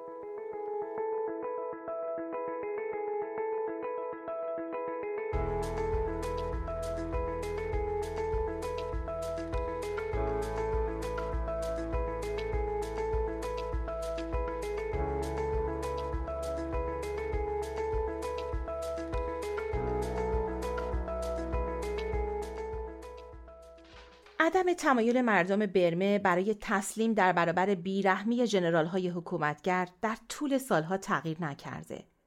این امر در انقلاب معروف به زعفران در سال 2007 خودش رو نشون داد. در یک سلسله تظاهرات توده‌ای که به وسیله مانک رهبری می‌شد، حداقل 31 نفر کشته و هزاران نفر کتک خورده یا به زندان افتادن. از اونجا که رسانه های دولتی اخبار واقعی رو منعکس نمی‌کردن و کسی هم انتظار اون رو نداشت، مردم شجاع برمه راهی پیدا کردند که حتی در اوج اختناق اخبار واقعی رو به مردم منتقل کنند. روزنامه روشنی نوین میانمار در شماره 12 اکتبر 2007 عکسی رو چاپ کرد و مدعی شد که تظاهرات علیه جنگ عراق در انگلستانه. سانسورچیان برمه که این گونه اخبار رو دوست داشتن عکس رو به دقت نگاه نکردند. عکس نشونه ای از تظاهرات علیه جنگ عراق نداشت و برعکس تظاهرات مسالمت آمیزی بود که در لندن به طرفداری از مانگ ها و حرکت دموکراسی خواهانه مردم برمه که چند هفته قبل سرکوب شده بود انجام شد. آرم کمپین برمه در انگلستان که دولتیان از اون نفرت داشتن به وضوح در تصویر به چشم می‌خورد و هیچ جایی از عراق نامی برده نشده بود. عمل شجاعانه جابجایی تصویر باعث شد که مردم از همبستگی جهانی برای حمایت از دموکراسی در برمه مطلع بشن عملی که خشم برای جنرال ها و تسلی برای مردم برمه آورد. آرامش ذره‌ای مقاله علمی در تاریخ 12 آوریل 2007 در روزنامه جامع جمع در ایران تئوری نسبیت انیشتین رو مورد بررسی قرار داده بود. خود مقاله بیزرر بود اما همراه اون عکسی از انیشتین و تخت سیاه پشت سرش بود که در اون دستکاری شده بود. به این معنی که پیامی به زبان فارسی ولی با حروف انگلیسی برای محمود احمدی نژاد رئیس جمهوری که سالها با درخواست جامعه جهانی برای توقف فعالیت‌های اتمی ایران مخالفت می‌کنه بر روی تخت سیاه نقش بسته بود. عجب غلطی کردم این اتم راه انداختم بابا محمود جون بی خیال شو جون من. رئیس جمهور ایران و همکارانش که روزنامه نگاران رو برای جرمی کمتر از این زندانی می‌کردن زمانی متوجه شدن که دیگه خیلی دیر شده بود. کسی که عکس رو دستکاری کرده بود و سبب اهانت علنی به رئیس جمهور شده بود به خوبی رد خودش رو گم کرد و هرگز پیدا نشد. شایعات داغ. در سال 2003 که جنگ در دارفور در غرب سودان شروع شد سیاستمداران دنیا قتل عام مردم به وسیله ارتش مورد حمایت دولت سودان رو جدی نگرفتند حتی زمانی که هواپیمای سودانی دست به بمباران دهکده ها می زدن و ده ها هزار نفر رو به قتل رسوندن دولت ها سعی می‌کردن طرف دیگر رو نگاه کنند. بالاخره شهروندان نگران در گوشه و کنار جهان سیاستمداران رو وادار کردن به صدای اونها گوش کنن. دیگه امکان نداشت کشتار رو بشه نادیده گرفت. شورای امنیت به نیروهای حافظ صلح سازمان ملل اجازه دخالت داده و در سال 2005 جنایات دارفور رو به دادگاه بین المللی جنایت علیه بشریت ارجا کرد. در سال 2008 دادستان قصد خودش رو برای اعلام جرم علیه عمرالبشیر اعلام کرد. به نظر می رسید که بالاخره جمله دوباره هرگز این بار تو خالی نباشه ولی با همه اینها مردمی که این اخبار بیش از همه براشون اهمیت داشت مجاز نبودن اونو بشنون. روزنامه نگاران سودانی از نوشتن درباره اعلام جرم منع شده بودند. در نوامبر 2008 روزنامه نگاران و سردبیران اعتراضات بی سابقه ای رو علیه اونچه محدود کردن اونها در نوشتن نامیدن سازمان دادند. در اعتراض به ممنوعیت آزادی بیان، روزنامه نگاران به طور موقت دست از انتشار روزنامه های خودشون کشیدن. رژیم هم برای مجازات روزنامه نگاران اقدام به بستن روزنامه ها کرد. عملی کاملا مشابه ولی به دلیلی کاملا متضاد. از یک طرف روزنامه نگاران به دلیل اعتراض به سانسور دست از کار کشیدن و از طرف دیگه دولت برای اینکه اونها جرأت کردن و دولت رو به چالش کشیده بودن اقدام به بستن روزنامه ها کرد. زمانی که روزنامه ها انتشار خودشون رو از سر گرفتن هنوز با سانسور روبرو بودن. روزنامه نگاران روزنامه اجراس الحریه ناقوس های آزادی که در خارتوم منتشر می‌شد مصمم بودند که درباره اعلام جرم عمرالبشیر رئیس جمهور سودان بنویسند. اونا می‌دونستن که در شرایط عادی امکان اینکه این خبر رو از زیر دست سانسور رد کنن وجود نداره. برای همین استراتژی جدیدی ابدا کردن. وقتی سانسورچی به سر کار خودش اومد، اونا نزدیک میزی که اون نشسته بود جمع شدن و به گفتگو درباره شایعات داغ سیاسی پرداختن. به این امید که حواس اونو پرت کنن و اون مطالب رو به دقت نخونه. حواس سانسورچی پرت شد و مطالب ممنوعه از دستش در رفت و چاپ شد و همون گونه که یکی از دبیران روزنامه گفت راهی برای ضربه متقابل بود. خبرهای خنده آور در سال 2005 در نپال شبانه همه آزادی ها به یک باره از بین رفت. شاه گیانندرا مجلس را منحل و در کشور حالت فوق‌العاده اعلام کرد. اون بعد از اینکه برادرزادش در عالم مستی شاه و بقیه اعضای خانواده سلطنتی را قتل عام کرد شاه شده بود. سیاستمداران منتخب بازداشت شدن و خطوط تلفن برای جلوگیری از تماس با خارج از کشور قطع شد. نپال به صورت یکی از سختگیرترین کشورهای دنیا از نظر سانسور درآمد. علیرغم تهدیدها و بازداشتها روزنامه‌نگاران مرعوب نشدند. به عنوان مثال خبرنگاران رادیو ساگارماتا برنامه خبر رو پخش می‌کردن ولی اونو بیخبری مینامیدن. به خبر در زبان نپالی ساماچار گفته میشه ولی لغت کمتر رسمی دیگه هم دارن. مالچال که معادل گپ و گفتگوه. سوموهان بیستا سرپرست رادیو ساگارماتا بعدها در مصاحبه ای گفت به جای خبر گپ رو به کار می بردیم. مقامات حکومتی به زودی متوجه برنامه خبر نیست. فقط گپه شدن و تهدید کردند که رادیو رو در صورت تعطیل نکردن بخش برنامه مالچال خواهند بست. روزنامه‌نگارا راه دیگه‌ای برای مطلع کردن نپالیا پیدا کردن. از اونجا که برنامه های کمدی سرگرمی محسوب می‌شد و مجاز بود اونا کمدین مشهوری رو پیدا کردن که اخبار رو به شیوه کمدی و با آواز می‌خوند.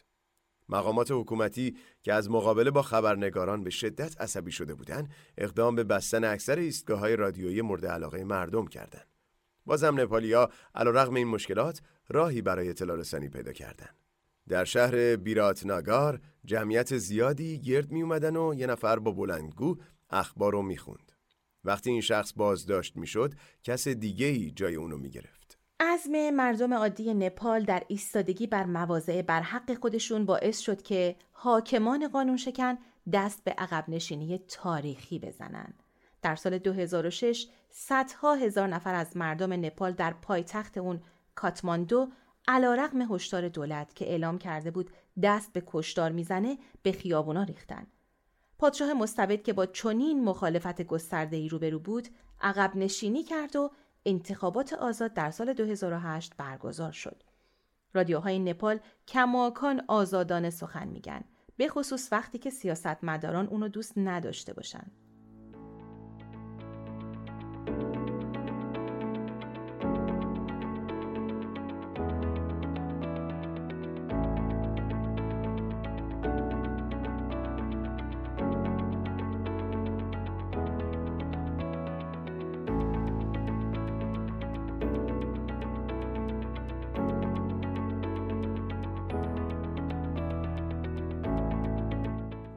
جلوگیری از سرقت آرا. رأی دادن دموکراسی نیست. دموکراسی شمردن آن است. تام استوپارد جهش کنندگان. جل کردن. اسلوبودان میلوسویچ رهبر جنگ طلب سربستان در دهه 90 استاد دستکاری و تقلب در انتخابات بود. اما پایان بازی که نزدیک می‌شد حتی میلوسویچ هم مهارتش رو از دست می‌داد. اونو هم دستاش مطلقا نمی‌دونستن چطور از پس جنبش دانشجویی آتپور مقاومت بر بیان. جنبش دانشجویی نشون داد که قدرت بسیج مخالفان رو بیشتر از دوستان میلوسویچ حتی در اوج قدرتشون داره. با اینکه اعضای آتپور مرتبا بازداشت شده و مورد ضرب و شتم قرار می گرفتن، بازم مقامات دولتی رو مسخره می کردن. یکی از رهبران آتپور بعدها به درستی اشاره کرد که رژیم دست و پای خودش رو بسته یافت. سرجا پوپوویچ در مصاحبه‌ای برای فیلم مستند پایین کشیدن دیکتاتور ساخته استیو یورک و پیتر آکرمن میگه من سرشار از طنز و طعنه هستم. اون وقت شما منو می‌زنید و بازداشت می‌کنید. در این بازی شما همیشه بازنده اید قبل از انتخابات سپتامبر 2000 ایادی حکومت به شدت از موفقیت های آتپور خشمگین بودند. پلیس به دفاتر اونها در بلگراد پایتخت صربستان حمله برد و کامپیوترها و سایر وسایل اونها رو ضبط کرد. آتپور برای یک انتقام برنامه ریزی کرد. اونا می‌دونستن که تلفن هاشون شنود میشه. برای همین در مکالمه های خودشون درباره انتقال محموله بزرگ از پلاکارت ها و سایر اقلام مورد نیاز برای انتخابات در روز و ساعت مشخص گفتگو کردند. ضمن اون که عکاسان خبری رو هم دعوت کردند تا شاهد نقل و انتقال باشند. در ساعت مقرر داوطلبان شروع به تخلیه جعبه ها از داخل کامیون و حمل اون به دفترهای آتپور کردند و البته طوری وانمود می‌کردند که جعبه ها سنگین و حاوی تعداد زیادی پوسترهای انتخاباتیه. پلیسا که منتظر بودن پیروزمندانه اقدام به ضبط جعبه ها کردند. البته از اینکه جعبه ها سبک بود تعجب کردند و بعد از باز کردن اونها جعبه ها رو مثل عملیات خودشون خالی پیدا کردند. ولی از اونجا که دستور دستور بود اگرچه اونچه رو که می‌خواستن نتونستن به دست بیارن اما در مقابل نگاه های تمسخرآمیز خبرنگاران و رهگذران تعداد زیادی کارتون خالی رو ضبط کردن. ترفند زدن با کمک نرم افزارهای ساده عکاسی کاملا امکان پذیره و میشه در چند ثانیه جمعیتی رو چندین برابر نشون داد. اما اگه این کار برای تصویر انتخاباتی که هدف اون نشون دادن جمعیت زیاد باشه انجام بشه و مردم متوجه بشن باعث شرمساری بزرگی خواهد بود. مثل تصویر انتخابات سال 2000 سربستان که روی اون جمله دروغ کافی است توسط مخالفان چاپ شده بود. با نزدیک شدن انتخابات 24 سپتامبر 2000 علیرغم اجاره اتوبوس برای رفت آمد و پرداخت پول جمعیتی که برای گرد همایی های انتخاباتی میلوسویچ می اومدن بسیار کم بود دلیل مهم نیومدن مردم همونطور که قبلا اشاره شد کمپین آتبور بود و این مسئله باعث نگرانی ایادی رژیم هم شده بود. مقامات رژیم به ایده ای رسیدن که احتمالاً به نظر می رسید برای اون زمان ایده درخشانی هم باشه. با کلیک ماوس می توان جمعیت رو چند برابر کرد. عکس های دستکاری شده از جمعیت طرفداران رژیم در رسانه های طرفدار میلوسوویچ ظاهر شد. در صفحه اول روزنامه طرفدار میلوسوویچ جمعیت اونقدر زیاد به نظر می رسید که ادعای مقامات حکومتی مبنی بر حضور 100 هزار نفر باور کردنی می نمود ولی ترفند نتیجه عکس داد. تعداد زیادی از افراد در عکس دو بار دیده می شدن و به عنوان مثال پیرمردی با موهای سفید، زن جوانی با موهای سیاه بلند و مردی با موهای خاکستری در جلوی جمعیت دو بار دیده می شدن. مخالفان میلوسوویچ پوستر رو دوباره چاپ کردن و دور اونهایی که دوبار دیده می شدن دایره کشیدن و نتیجه گرفتن که تعداد جمعیت به سختی به 15 هزار نفر می رسید. پاسخ طرفداران رژیم این بود. این مسئله ناشی از اشکال فنی است. اما دوازده روز بعد از سرقت انتخابات میلوسوویچ از کار برکنار شد. حساب و کتاب هزینه در تاریخ بارها پیش آمده است که اگر کسی جرأت می‌کرد و می‌گفت دو به اضافه دو مساویست با چهار مجازات می‌شد. مسئله این نیست که آیا این محاسبه پاداش دارد یا مجازات. مسئله این است که آیا می‌دانند که دو به اضافه دو چهار می شود؟ آلبر کامو طاعون حکومت 20 ساله فردیناند مارکوس بر فیلیپین حکومتی فاسد و بیرحم بود. وقتی رهبر اپوزیسیون بنیگنو آکینو از تبعید به کشور باز میگشت می‌دونست با چه خطراتی روبروه. اون در بازگشت به فیلیپین به خبرنگارانی که اون رو همراهی می‌کردن در هواپیما گفت اگر سرنوشت من این است که با گلوله یک آدمکش بمیرم بگذارید اینطور شود. اون در فرودگاه مانیل در 21 آگوست 1983 به ضرب گلوله کشته شد. طرفداران مارکوس شاید امید داشتن که مرگ خشن آکینو جو وحشتی رو خلق کنه که اپوزیسیون آروم بشه. ولی به جای اون بیوه آکینو کورازون که مردم اون رو کری خطاب می‌کردن اعلام کرد به جای همسرش نامزد ریاست جمهوری میشه و مارکوس رو به مبارزه میطلبه. مارکوس با انتخابات موافقت کرد و تاریخ اون هفته فوریه 1986 تعیین شد. اون به دزدی و تقلب در انتخابات معروف بود و شواهد نشون می‌داد که در این انتخابات نیز می‌تونه تقلب کنه و قطعا هم خواهد کرد و خشونت هم اگر لازم باشه به کار می‌بره. کوشش رژیم برای دست بردن در نتایج انتخابات رو گروهی از زنان برنامه نویس کامپیوتر با اشکال مواجه کردند. زنان مسئول تطبیق و ثبت آرای شمارش شده بودند و وقتی مسئولان انتخابات به اونها دستور دادن که آرای متعلق به اپوزیسیون رو حذف کنن اونا از سالن شمارش آرا به عنوان اعتراض به تقلب در انتخابات خارج شده و اعلام اختلاف در شمارش آرا کردند. اونا همچنین چندین دیسک کامپیوتری و اوراق چاپ شده رو که مدارک غیرقابل انکاری دال بر تقلب بود با خودشون بردن. لیندا کاپونان سرپرست گروه برنامه نویسا در گفتگویی در کتاب قدرت مردم شاهدی بر تاریخ میگه ممکن است بخواهند به خانواده های ما آسیب برسانند ولی کرامت و شرف ما قابل مذاکره نیست. طرفداران مارکوس اصرار داشتند که این جنجال به خاطر هیچه. یکی از جنرال ها مدعی بود که اپراتورها برای این عصبانی بودند که اختشاش کنندگان به سوی آنها سنگ پرتاب می‌کردند و اینکه آنها برای استراحت رفتند و به زودی باز میگردند. در حقیقت زنان هرگز باز نگشتند. اونا کنفرانسی مطبوعاتی در مخالفت با دخالت رژیم در انتخابات در کلیسا برگزار کردند و بعد از اون برای فرار از تلافی رژیم مخفی شدند. جیمز فنتون در مشاهدات خودش از سقوط مارکوس در کتاب انقلاب برقاسا می نویسه مردم به خاطر مخالفت های بسیار بسیار کوچکتری کشته می شدن.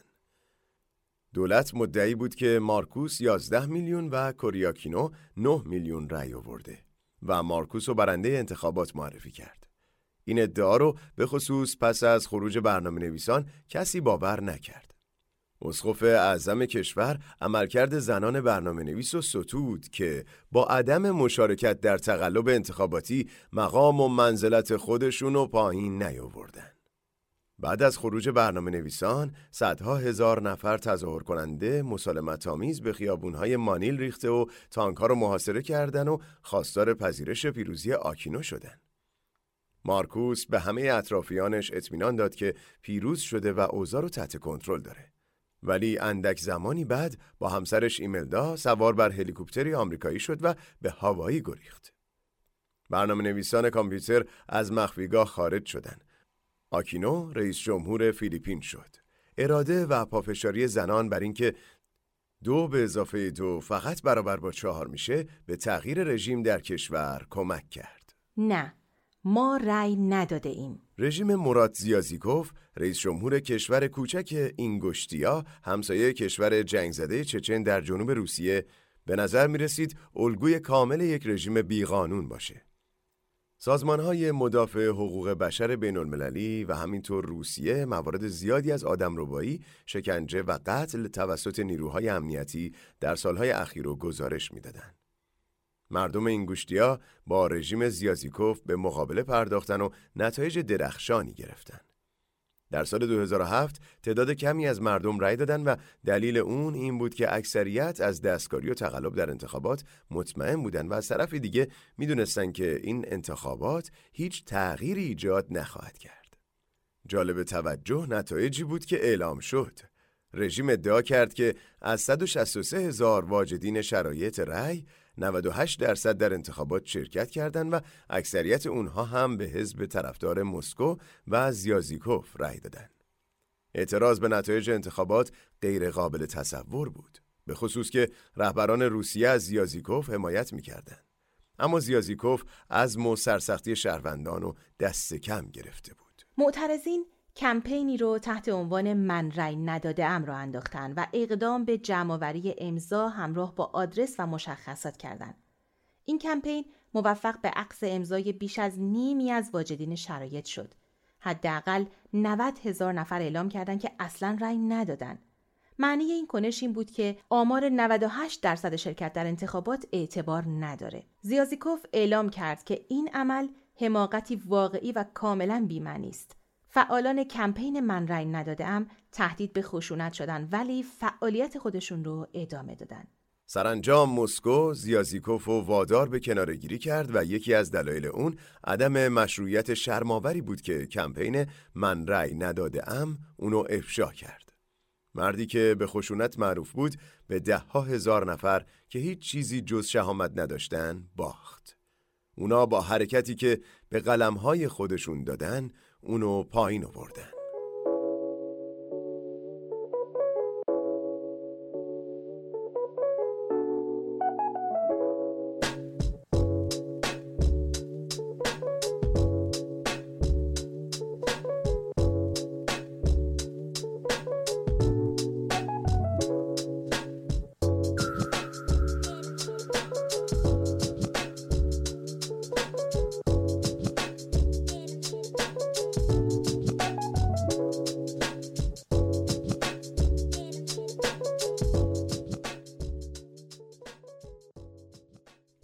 زنان می‌گویند نه. لیسیستراتا. اگر به شما بگویم که من روشی را پیدا کردم که به جنگ خاتمه می‌دهد آیا با من همکاری می‌کنید؟ مرین می‌کنیم. می‌کنیم. حتی اگر قرار باشد برایش بمیریم. لیسیستراتا. ما همگی با هم باید از مردان خود دوری کنیم. کالوئیس. اگر همگی این کار را بکنیم آیا جنگ زودتر به پایان می‌رسد؟ لیسیستراتا. ما باید در اندرون بنشینیم با گونه های سرخاب کرده و لباس ابریشمی بدن نما با مردان خود صحبت کنیم و هرچه دلربایی و اشوهگری داریم به کار ببریم. آنها دیوانه شده و برای همخوابگی با ما بیتاب می شوند آن وقت باید امتنا کنیم. آنها برای رسیدن به صلح شتاب خواهند کرد. آریستوفان لیسیستراتا 411 قبل از میلاد.